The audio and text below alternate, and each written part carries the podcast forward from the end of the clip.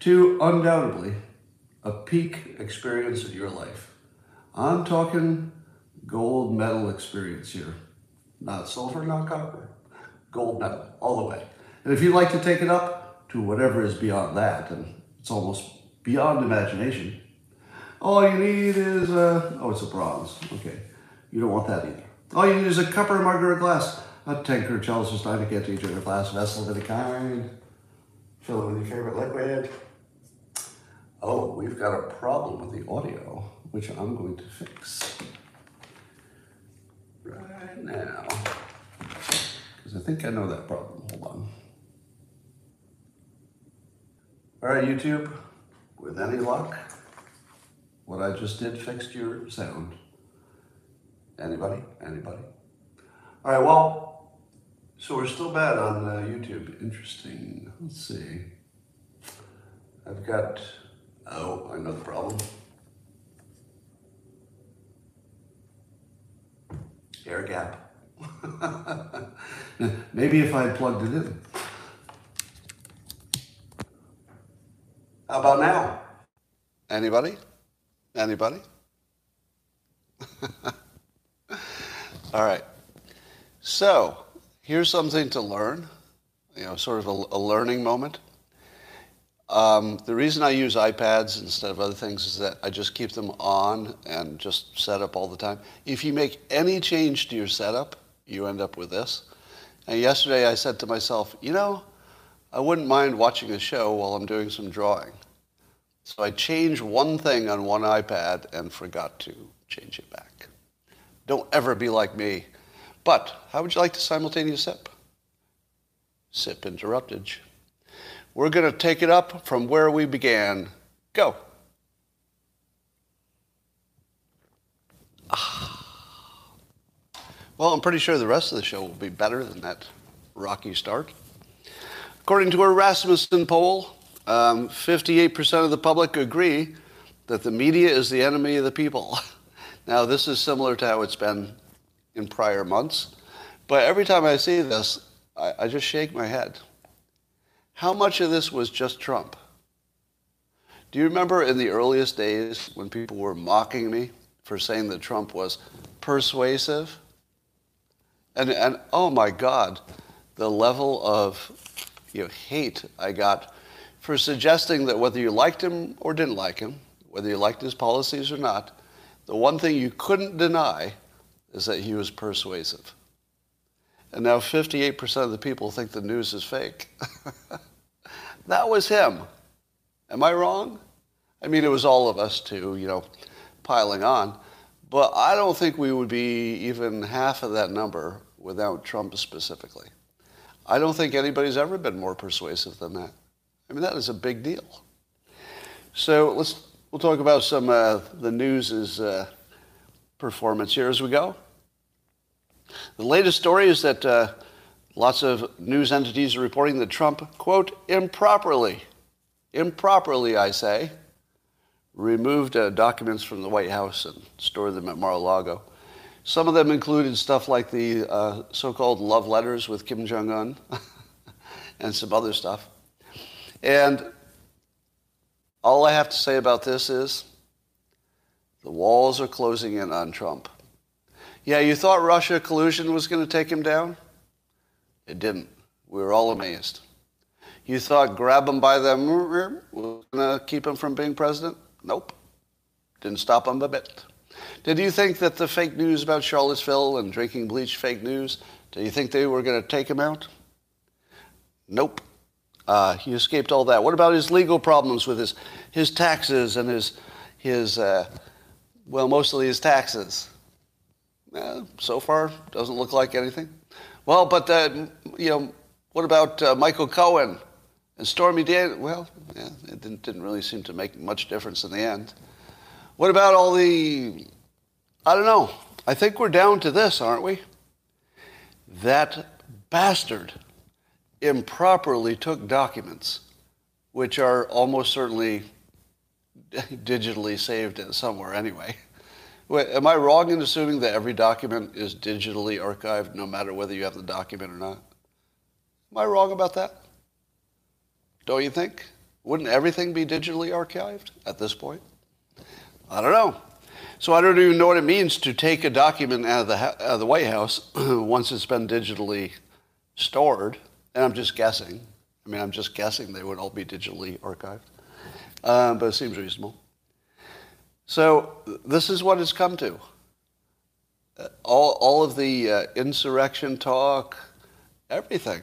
It all came down to, well, I think some of those documents that we have digital pictures of have been improperly, improperly stored. What are we going to do to fix this situation? Oh, we just took them back where they were supposed to be.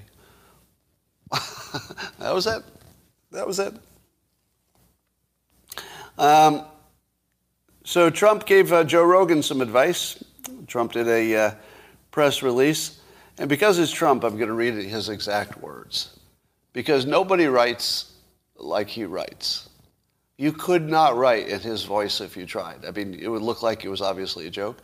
But I swear to you, nobody writes like he does. Nobody. And it is really sensational writing from, take it from a professional writer if you could write as well as Trump does, you would be a best-selling author. He does, he does write at that level. It's just that he does it so in such a sort of a folksy, plain manner that you don't take it that way. But it's brilliant writing. So, he, so here's what he said in a uh, press release. Rogan is an interesting and popular guy, but he's got to stop apologizing to the fake news and radical left maniacs and lunatics. How many ways can you say you're sorry? Joe, uh, just go about what you do so well and don't let them make you look weak and frightened. That's not you and never will be. So that's very Trumpy, and it's, it's well written in a Trump style. So every, I like everything about that. I like, you know, every, basically persuasion-wise, writing-wise, communication-wise, it's just an A+. plus. But here's my take on it. Remember I said that you should be careful about giving Joe Rogan advice? because of the obvious reason? Whatever decisions Joe Rogan makes got him to where he is, and whatever decisions you make in life got you to where you are. Who's doing better? if you're doing better than Joe Rogan, well, maybe you would be exactly the person to give him some advice. But if you're not, maybe be a little humble about the value of your advice versus the value of his own opinions. Right? Now, here's my take on his apology. Some of you said it is strategically bad to apologize, and I get that. So I'm not, I'm not going to disagree with you on the strategy. So strategically, it probably is a bad idea to look weak and apologize. But here's the thing I think everybody's overlooking. What if he meant it? Well, why, why do we even, why do we discount, I mean, think about this. We kind of discount the possibility that he was sincere. Why? Why, why is, what is it that Joe Rogan has ever done in his, at least public life that we know about? What has he ever done that would suggest he would give an insincere apology? I can't think of anything that would be inconsistent with basically everything we know about him. Now, that doesn't mean you know, we're right or we can read his mind or any of that. But just in terms of consistency, he is, and one of the reasons he's so popular, he's one of the most, pop, most credible people in the world. Credible in the sense that you think he'll give an honest opinion, even if he's wrong. Here's my take. I don't think he apologized for economic reasons there, there was an economic reason. But I think he actually felt it. Did you, did you get the sense that he was apologizing fakely? I, I didn't get that at all. I, I think that he was genuinely unhappy with how it looked. I think he was, again, we're, we can't read his mind, but I'm just, the only thing we can look at is the consistency in his history. If the history and the consistency suggests that any apology he gives actually he means, that is none of our business. It isn't. It's not Trump's business. It's not my business. It's not your business. If, if he felt, and I'm just saying if, because we'd have to speculate about his inner thoughts, but if he thought that he honestly owed an apology, That's the end of the conversation. It doesn't matter if it's strategically smart. It really doesn't. Because it's, it's, not our lives, it's not our lives to manage. And it's not, us, it's not up to us to decide should he put strategy over his own just sense of what is right or wrong. I know. I, I get that strategically it was suboptimal, but maybe it wasn't. Maybe it wasn't. Because again, uh, if my podcast, if my podcast were anywhere near the successes of his, I would say, well, you should take my opinion on everything. Look at what I've done. But again, maybe being genuine and apologizing in a way that, at least to me, looked completely genuine, maybe that is the very best thing to do. How would you know? right? If it's an opinion, and his opinions got him to where he is, and your opinions got you to where you are, I don't know. I think I would defer to his opinion on whether an apology was necessary or useful. And, and keep in mind that you know, he's also solving personal issues beyond the business model, right? Because this was a problem that was not just a business problem, it was a personal problem. So um, I don't judge him good or bad, effective or ineffective to me, that looked like something he thought he needed to do. And if he thought he needed to do it, that's the end of the question, isn't it? It should be. It should be the very end of it. It's like, oh, he thought that was a good idea. He did it for himself. If he's happy with it, I'm happy with it. If you don't brainwash your own kids, what's going to happen? They don't grow up being independent thinkers. That's not an option. If you don't brainwash your kids, somebody's going to do it. The school is going to do it, social media is going to do it, etc. And I think that in our modern world, we've kind of delegated the brainwashing to the schools and the news and social media and their friends and stuff. So at the point, at this point, kids are just like free-range chickens. It seems like, you know, they they leave the house to go to school in the morning they come home, they're with their friends, they're doing homework. You may or may not even see them before they go to bed. you might not eat a meal together. You know, they're, they're sort of being socialized without your parental guidance in a lot of cases. But how much damage is that? Well, it turns out that uh, there's some thoughts by the professionals that TikTok in particular is super dangerous, especially to young females. So here's a quote from one expert, uh, Paul Sunseri, a psychologist. And he says, a quote for, uh, I think this was on CNN. He said, for a young girl who's developing her identity, to be swept up into a sexual world, talking about TikTok videos, like that is hugely destructive. Um, but, he also said, uh, when teen girls are rewarded for their sexuality, they come to believe that their value is in how they look, he said. He said approximately a quarter of the female patients at his clinic have produced sexualized content on TikTok. Now, I wouldn't trust that percentage because something tells me that a quarter of everybody who's ever, a quarter of all females probably have made sexually suggestive content on TikTok, right? A quarter of the people using TikTok. That, that sounds like just probably the right number of people in general. Yeah, and it's the 25% again, yeah, the magic 25%. Um, so do you believe this? Do, do you take this as sort of obviously true, or would you need some more science to, to make the case? To me, I would say this is obviously true. It looks obviously true. Uh, the kids are obsessed by looks and sex appeal obsessed. But are teenagers always obsessed by that? Maybe they always were. Does it really make it worse? Probably, because it's so visual and so overwhelmingly there all the time. So I would imagine that just the fact that it's visual and the fact that you spend so much time on it probably causes problems. Now, here's a prediction. Um, you know I've made some unusual predictions, way outside the mainstream. I'm going to make a way outside the mainstream prediction that social media will eventually be banned for children under a certain age. Now, at the moment, you'd say to yourself, that can't happen because the social media companies are just too powerful. They can just make sure they don't get banned. I don't think so. I think that over time, it will become so obvious that it's child abuse, actual child abuse, that as soon as somebody frames it as child abuse, maybe I just did, it's sort of a um, one-way trip after that. You can't really come back from that.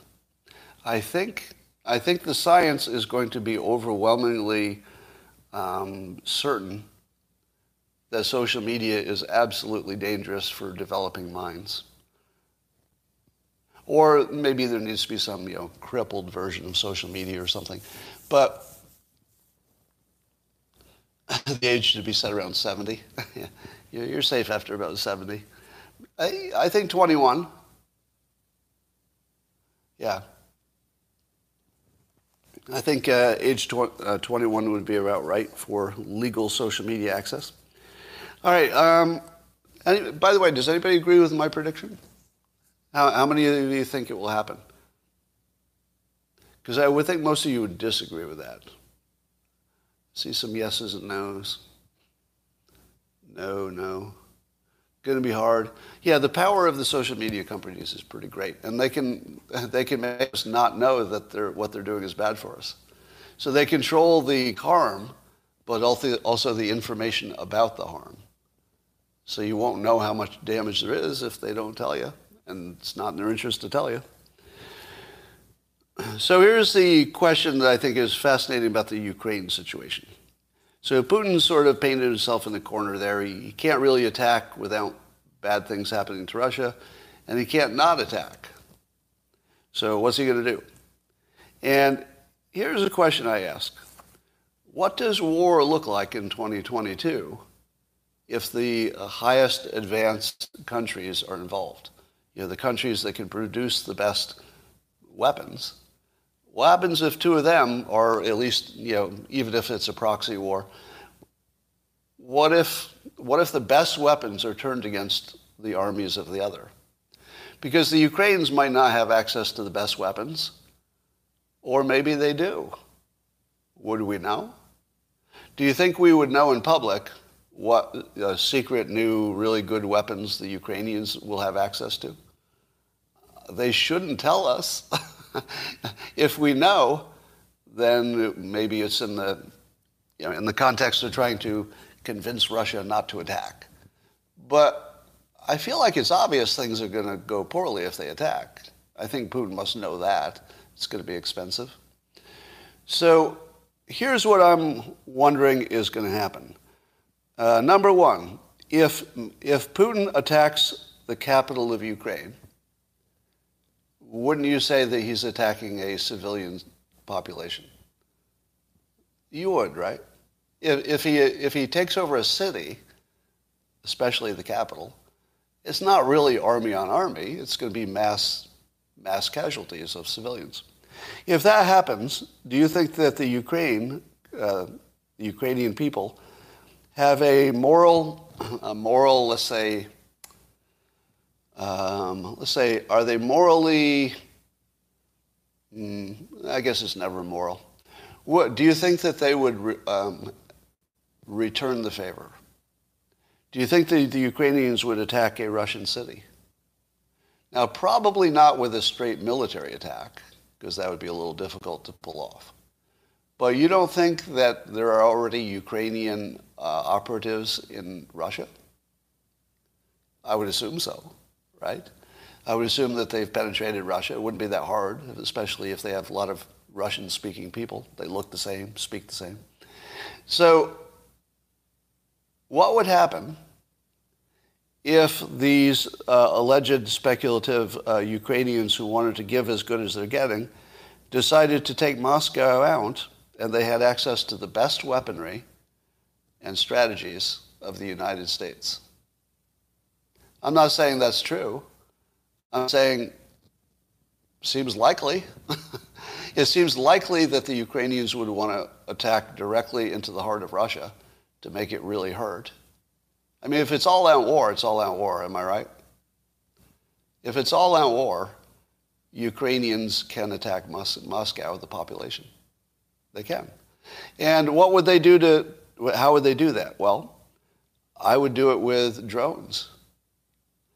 If you had one drone per each Ukrainian operative, and you had, say, dozens of operatives, and they all reduced, re, you know, released their suicide drones at the same time, I'm not talking about the big ones that are the size of aircraft. I'm talking about the ones that can carry enough weight to take out a you know sizable you know floor of a building, let's say.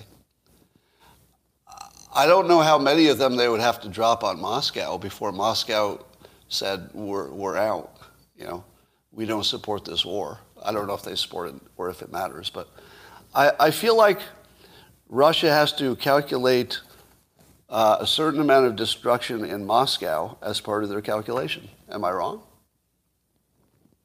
Is there any part of what I said is wrong? And I'll, I'll just put it in more general terms. Number one, does Ukraine have a right to attack a population center in Russia? I say yes. Anybody disagree?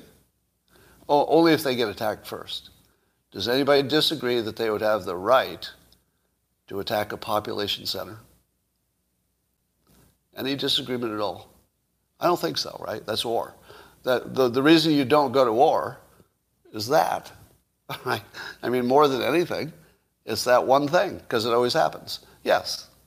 So if they have the right to attack, do they have the ability? Well, I think the ability would depend on how, how well they could penetrate Russia.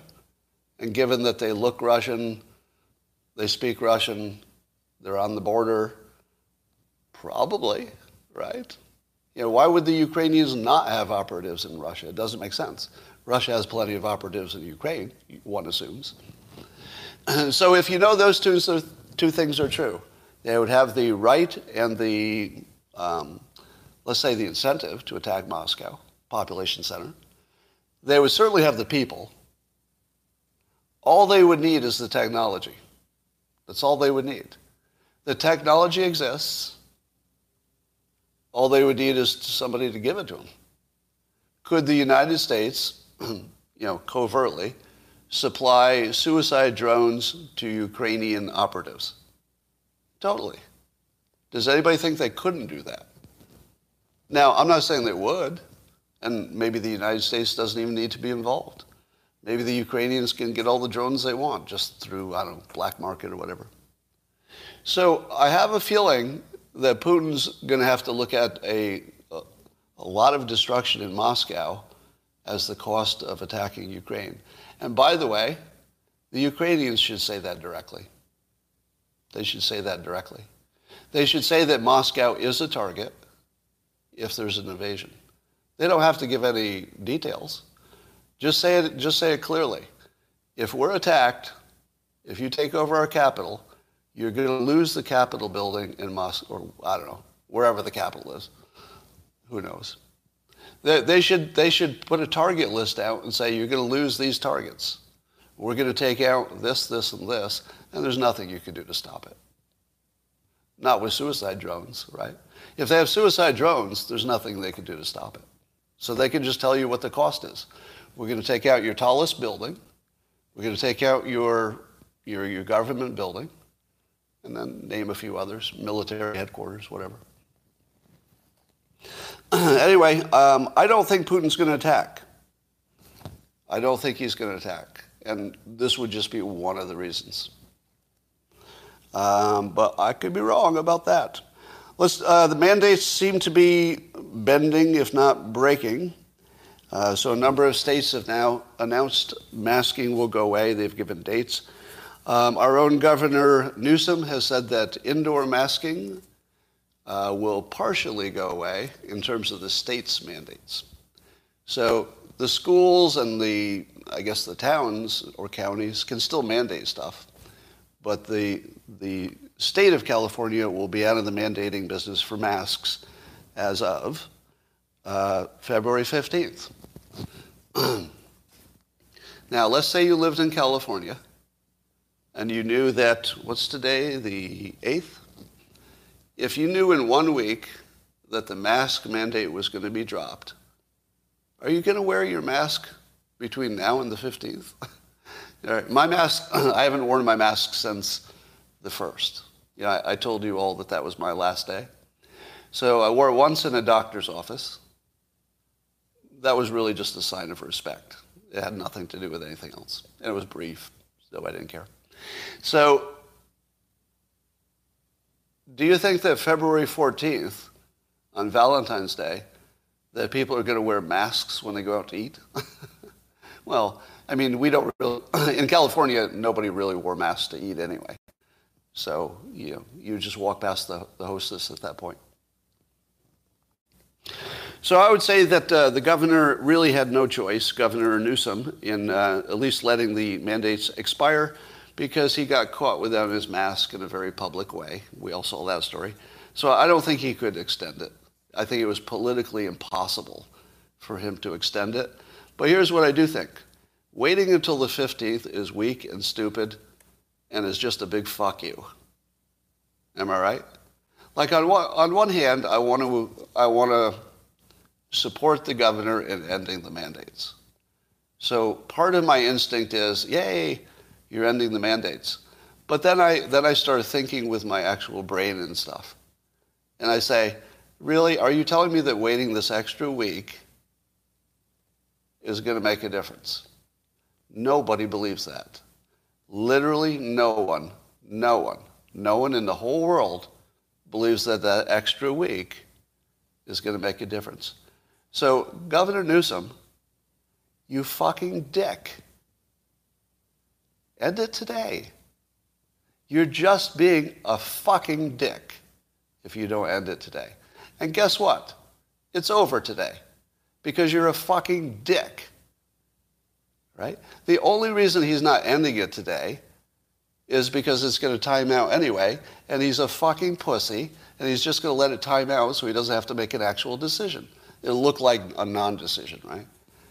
What a weak, weak, pathetic way to run a, a state. Pathetic. If you're deciding it's going to be gone next week, it's fucking gone now. Just admit it, it's fucking over. I'm not going to wear a fucking mask for a week. I don't, well, I wasn't going to wear one anyway. But who is going to wear a mask for a week when you know it's already over? You're just being an asshole at this point, all right? It's one thing to follow the science, and I get the fact that, you know, there's some judgment involved. But once you've decided to end the mask mandate, just get it over with. Pull the fucking band-aid off. Why do you have to leave the scab for the public? Right? Why does the public have to pick off the scab? Sorry, mixing analogies here. But this is incompetence at a level that's just in fuck you in your face, right? It's one thing to make a mistake and you're not sure who's doing the right thing and you're on one team and you wish it would go this way. This isn't like that. This has nothing to do with teamwork, politics, priorities. This is just fuck you. That's all it is. This is just fuck you to the public. Anybody disagree? Anybody? Does anybody disagree? This is a pure fuck you. In, and it's and it's, it's put in the form of they're doing us a fucking favor.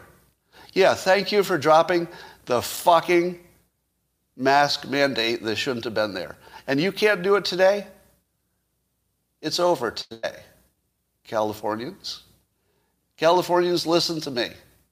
Don't put on your masks. Just don't do it. It's over. Your leader just gave up. All right? He decided that he wasn't even going to try. I don't know why. I don't care why. But if he's not going to even try, masks are fucking done. And let us stop pretending that we're following the science. Can we? Can we stop pretending? Because there's nothing about, there's nothing like that happening. When you see the CDC have a different opinion than the governors, every governor has a different opinion even when the situation is largely the same. Obviously, following the science is not a thing. It's obviously not a thing. we should have learned that by now. so um, the New York Times apparently is admitting that, uh, in, a, in a sense, admitting that Ron DeSantis was right about not masking kids. So the New York Times is saying get rid of the masks. CNN is saying get rid of the masks. Uh, that seemed to be a big, I mean, it seemed to be a change on CNN. Maybe it's happened already. Governors are dropping it in various states. It is fucking over, Governor Newsom. It's just fucking over. You're just being an asshole at this point. There's just no other way to express it. It's not politics anymore. It's not science, it's not politics. This is just asshole behavior. Pure asshole behavior. Right? You take your fucking mask off at the game and pose for pictures, and then you make us wait a fucking week? Uh-uh. Uh-uh. That is not politics and it's not science, it's asshole behavior. And you don't have to put up with it. All right. Do, do, do. um, so, what do you think about science? is, is it fair to say at this point that trust the science is just a way to launder an opinion? It is, right? Because if trusting the science were a real thing, all the governors would be ending the mask mandates. The CDC would agree with all the governors and all the experts because they would just follow the science. That was never a real thing. Follow the real science was always propaganda. It was never about reason or ration. Because if we've learned anything, it's that we can't tell what the science is or where it's heading. As long as it's human beings who are interpreting what the science said, we don't know what the science says. We only know what a person said. And people are not science. People are whatever is the opposite of science. so I think we should agree at this point that we have proven that following the science is a bad idea when the public and the politicians are interpreting what the science is. And that's basically all the time. So following the science is a good idea for who? Follow the science is a good idea for scientists. right. it's a great idea for scientists. If you're a scientist, you should probably follow the science. I'd recommend it. But if you're the public and you know everybody's lying about what the science is or, or they can't tell what the science is, then it is nothing but laundering of opinion. They're using science to launder an opinion to make it look like it's backed by something. That's all it is. It's just laundered opinions. Fake news. So Orange County will not be dropping the mask mandates in California. Oh, I'm sorry. Orange County will drop the mandates, as the governor is, but not Los Angeles County. so there's a, a, director of whatever down there, Barbara Ferrer. She says LA County will not lift its mask mandate on February 15th. Because why? She's following the science? Does the governor have different science than they have in LA? This is asshole behavior. It is asshole behavior. We have to stop saying this is science or politics. This is not science. This is not politics. It's not even close. It's just asshole behavior at this point. Pure asshole behavior. Nothing else. And if you even imagine or have a conversation with anybody about science at this point, you're wasting your time. You should have a conversation about who's being an asshole, and that's it. Speaking of assholes, Biden's science advisor Eric Lander quits over his behavior toward the staff. Apparently, in a perfect simulation related story, the guy who's the head science advisor for the administration turns out to be, wait for it, wait for it, Biden's science advisor turns out to be a gigantic asshole. A gigantic asshole. So much of an asshole that he has to like has special asshole requirements around him just to keep his job. Like he needs the asshole guideline or you know guardrails. Be sure if be sure if I do anything that offends you that you tell somebody, let me know right away. And he keeps his job. Yeah, this was one of the promises that Biden made us. No assholes in his, in his administration. Then he, then he kept one. Why? Because he probably needs to launder his opinions through the science. That's why. No, that's probably not why, but it's funny to say. So Rachel Maddow's on hiatus, which basically takes out MSNBC as a persuasive uh, network. As long as Rachel Maddow is out, and it's not clear that she'll come back permanently, but as long as she's out, she has by far the most popular show, or did, on MSNBC, MSNBC is going to become a lot closer to irrelevant in the next election cycle. What about CNN? Well, Rasmussen had a poll uh, asking how many people regularly watch CNN.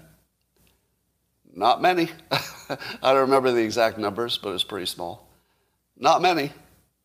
So you've got CNN that is filled with uh, sex criminals, allegedly, and Zucker retiring, and their reputation in tatters. And not many people watch. And then you've got MSNBC, which gutted itself when Rachel Maddow took her, her thing. So at this point, look at the relative power of MSNBC plus CNN compared to the last election cycle. It's really different. Now compare Fox News' influence. Fox News is still strong. Am I right? And I would say at this point that the media advantage is just overwhelmingly uh, on the right because the left just sort of fell apart on its own. No, nobody took the left down. The left didn't need to be taken down. it just took itself down yeah, for different reasons. So I don't think that we have come to uh, grips yet with how big of a difference this could be. Because remember, nobody, nobody uses facts and science to make decisions. We're all being brainwashed by our favorite sources. And here's the big sea change that I don't think has been recognized yet. It's the Roganization of America. I keep saying that in various contexts because you keep seeing it in different contexts. Everything is becoming about Joe Rogan. But it's not really about Joe Rogan, is it? You know what I mean?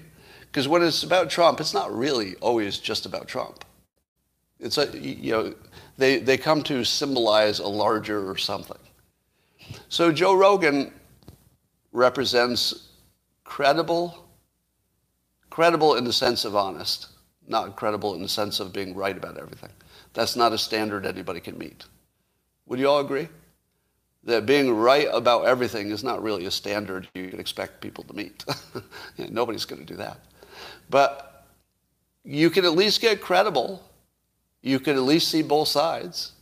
You could at least get somebody honestly trying to give you the, the truth. So I think the Roganization of America is continuing, meaning that the, the traditional media will become less and less important, um, and the, the independent people, such as Joe Rogan, will become more important, and that, that there's a really big change coming into this next two elections. Am I right? I, I think that the, the podcaster voice probably went from 20% of the persuasion to, I think in this next cycle, 40 to 60%? What, what would you say? I think that's a really big change, and I think a crossover is going to happen. The crossover where the, um, the, the independent pundits are going to make more impact persuasion-wise than the established media. And the reason is credibility. People just don't believe established media anymore. But do they believe Tim Pool? Pretty much, right? Do they believe uh, Joe Rogan? Yep. If they watched uh, James Altucher's stuff, he does he doesn't do the political stuff so much. But do they believe him? Yeah, yeah, totally credible. How about uh, Jordan Peterson? If they watch him, you know, do something. Yeah, totally credible. So the independent voices are becoming more and more credible. Their platforms are getting bigger and bigger, and the, the established media is going down. Now, like I said, Fox News is clearly an exception. Fox News is still a powerhouse, and I would argue getting stronger. I mean, now with uh, Gutfeld, you know, managing to basically dominate the, you know, the evening hours as well, uh, they really have a pretty good stranglehold on, on the top spot there. All right. This is interesting. You saw with AM radio, started with a crutch for the left, but conservative shows ended up dominating, Anomalous says. Hmm, interesting. All right, so um, have you have you noticed that depending on what side you're on, you'll decide that if there are a few bad apples in the barrel, that either the whole barrel is bad or it's not. It just depends what team you're on. So if you're on Team Apple and it's proven that a few of your apples are bad, you're going to say, well, it's just a few apples. The rest of us are great. Don't judge us by those few bad apples. But if you're on the other team, you're going to say, well, look at the bad apples in that bunch over there. So, of course, none of these arguments about entire groups being bad or good are even a little bit legitimate, right? And I'm going to I'm to say the same thing about um, Black Lives Matter. So the way that Black Lives Matter was being uh, looked at by the right is very similar to how the January 6th thing is being looked at by the left. Which is, if you were to look at, let's say, the, the entire group of Black Lives Matter protesters, what percentage of the total protesters were literally doing a crime? I actually don't know, but it's not more than 10%, is it? I don't think it's more than 10%. So, see, those of you who have the big, I'm seeing some bigger estimates on locals. If you have a bigger estimate, like 25, some people are guessing that, you think that 25% of the Black Lives Matter protesters were actually uh, committing actual crimes? 25%? I don't think it's even close to that. I mean, I don't know. Has anybody ever measured it? Well, let's, and then let's take the same question and apply it to the January 6th. What percentage, what percentage of them on January 6th do you think were really wanted to do an insurrection and really actually do some damage? Less than 1% maybe? Maybe. Yeah, so so at what point we should have some kind of a standard? Uh, yes, I was on Joe Rogan. Somebody asked me. Um, we should have a standard of how many bad apples there are before the bunch is bad. And so I asked, and I was just wondering how, how people would feel about that. So I asked the uh, a poll question. I said, what percentage of a group needs to be bad in order for you to judge the entire group um, by the few? So uh, 1% of the people said that if 9% of them are bad, no, I'm sorry. 9% of the respondents said if even 1% of them are bad, they're all bad. Does that seem extreme to you? So, so 9% of the people answering said if even 1% are bad, you can judge the group. Uh, 12% said only 5% is bad, you can judge the group. 27% said if 10% of them are bad, you can judge the group and over half said if 20% are bad, you can judge the group. So if 20, if more than 20% are bad, I, you know, I would say you could judge the group. uh, at the lower numbers, then it's just more of a judgment, more of a judgment. So it doesn't look like we could even agree on how many bad apples it takes to spoil the whole bunch. So maybe we can't have any standard for that. But certainly 20%, I would say 1% would be a good standard. What do you think? What, what do you think if we said if, if, if fewer than 1% are the problem, then we can say the group is fine? Would you agree with that? Do you think that more than 1% of the January 6 people had, uh, let's say, violent intentions? I don't know. I mean, maybe if the 1% did, the others got caught up in it. That's something too. Mm. Yeah, there are probably more more feds than one percent. Somebody says. Um, So I just put that question out there. I think we have to deal with this because otherwise we end up debating absurdities in public. I think it's absurd to say that January 6th was an insurrection or not an insurrection. It's just absurd. What it was is a whole bunch of people who were not doing an insurrection with some number that we don't know who totally probably wanted an insurrection. So how can you talk about that as one event? Wouldn't it be more accurate to talk about it as two events that happened at the same time? One event was a whole bunch of people protesting who genuinely thought they were fixing the system, meaning they thought the system had given them a bad result and that the system would be stronger and more credible if they just took a pause and made sure that they got the result that they wanted to get. Well, made sure that they had an accurate result. Don't you think? Don't you think at least 90% had only that in mind to get the right answer? And then 10 or maybe 1% had much worse ideas. All right. Um, Chris Christie uh, said this about January 6th. So he's go- going a little bit hard. Well, he's going hard at Trump. He said uh, January 6th was a riot that was incited by Donald Trump in an effort to intimidate Mike Pence and the Congress into doing exactly what he said in his own words last week overturn the election. He wanted the election to be overturned, meaning Trump did. Now, what do you think about that? Let, us say Christie was right. Let, let's say, just hypothetically, let's say his, characteris, his characterization of what Trump did is exactly the way he explained it. And I'm going to read it again, but I want to ask this question first. Why would we assume this is bad? Okay? Why would you assume it's bad? I'll read it again and ask yourself, why do you assume that's bad?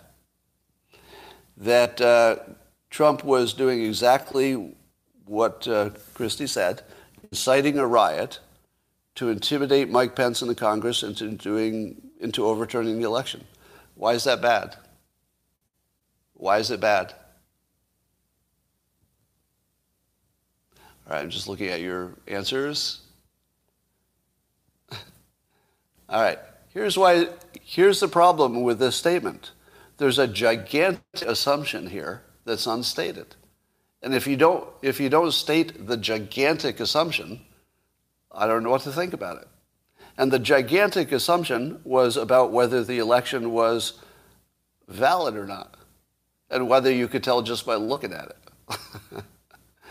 if the election was completely valid, then yeah, what Chris Christie is saying looks pretty bad, especially if Trump knew it was valid. In that case, it really is an insurrection and it's all bad. But what if Trump genuinely believed that something bad had happened to the republic? And what if he thought he was fixing it? What if he thought he was fixing a problem, not creating one? Well, that's different.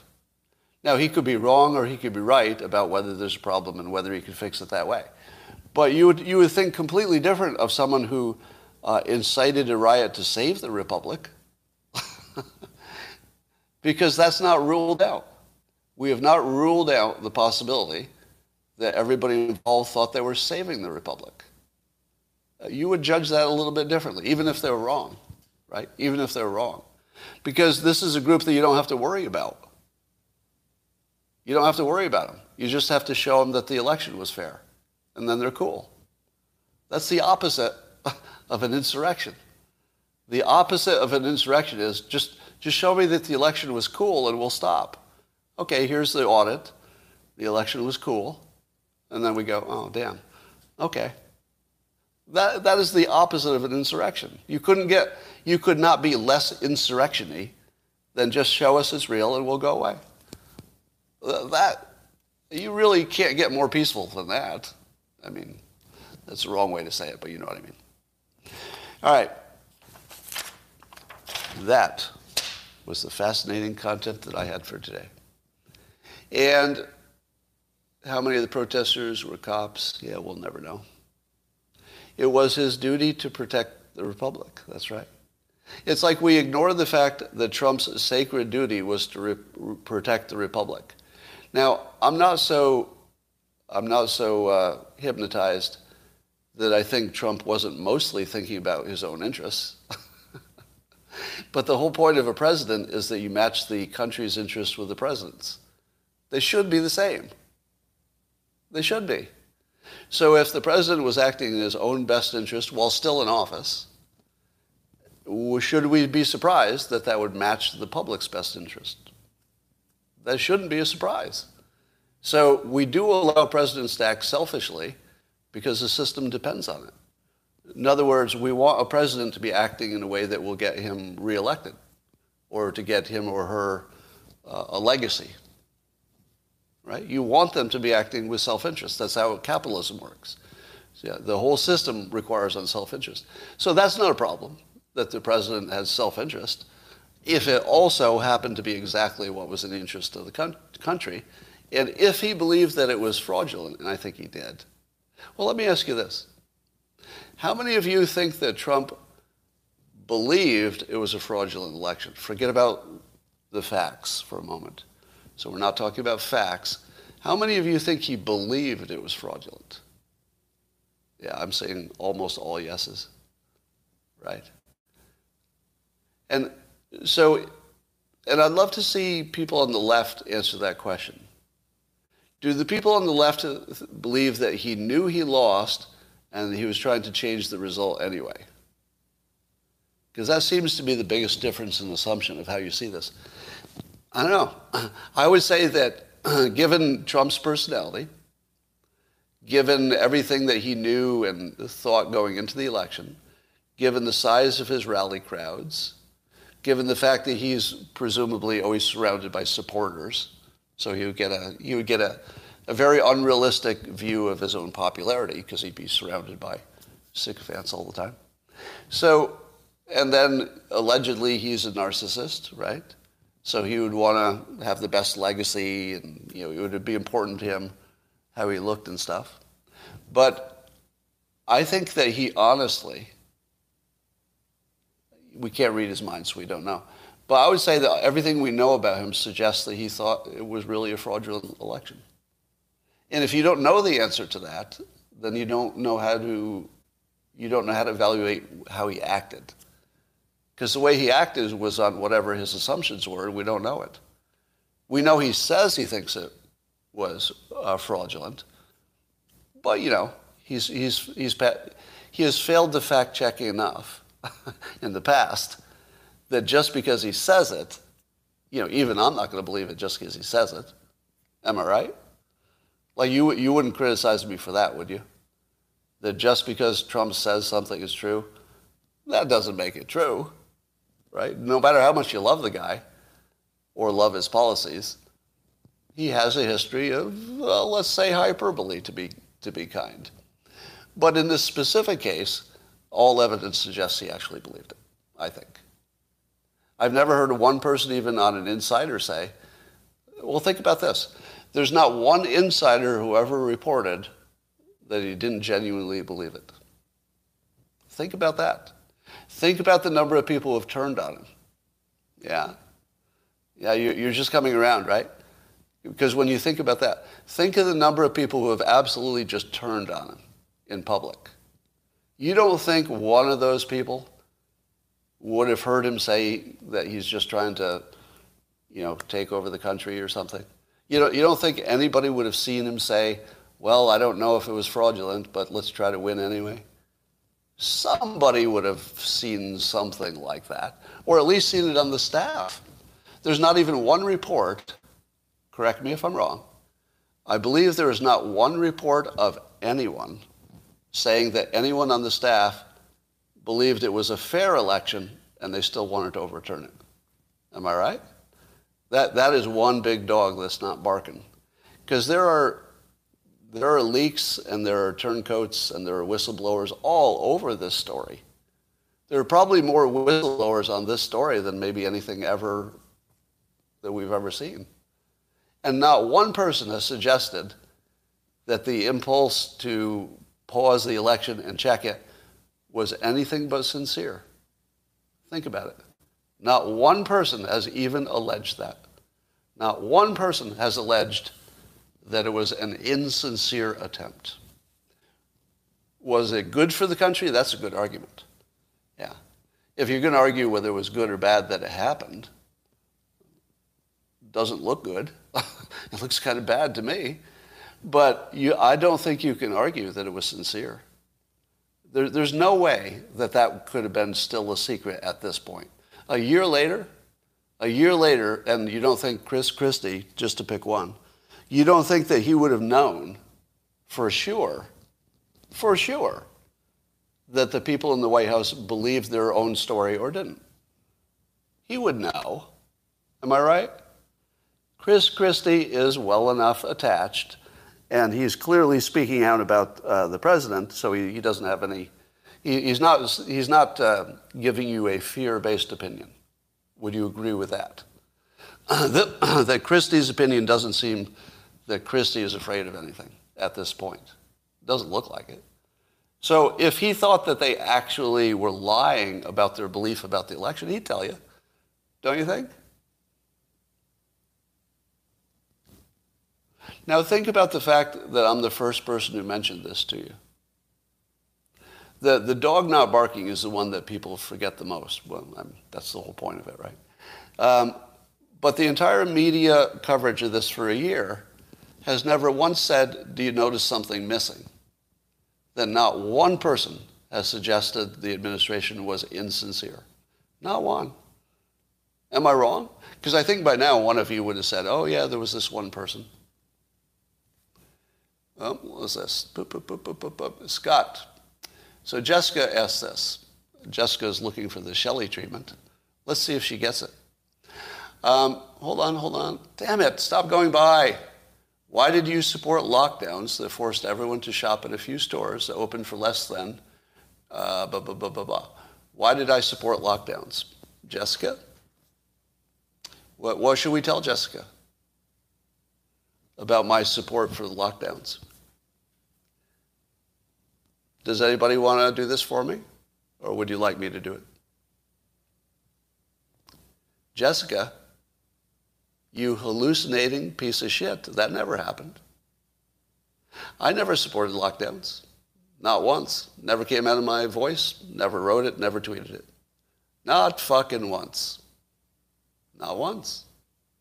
So before you come over here and spread libelous misinformation, why don't you go check your sources, check your thinking, and come back when you're less useless. Okay? Was that good enough? I know you were waiting for the C word, weren't you? But unlike some of you, I treat men and women the same, with equal dignity. I do. And if a man attacks me, I would use any word I wanted to insult that man. If a woman attacks me, and again, if, you know, if I get attacked first, there's no word I'm not going to use, publicly or privately, if I feel like it. Now, I didn't feel like using the C word with Jessica. She sounded like she was just misinformed. Shelley was a different subject.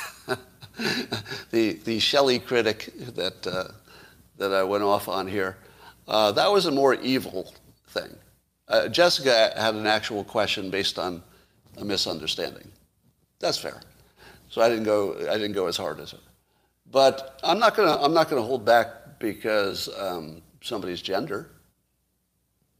Should I?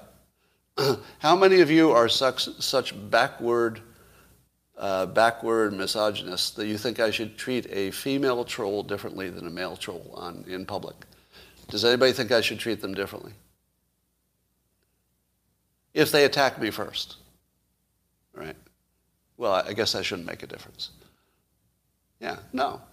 There's no reason I should I should treat them differently.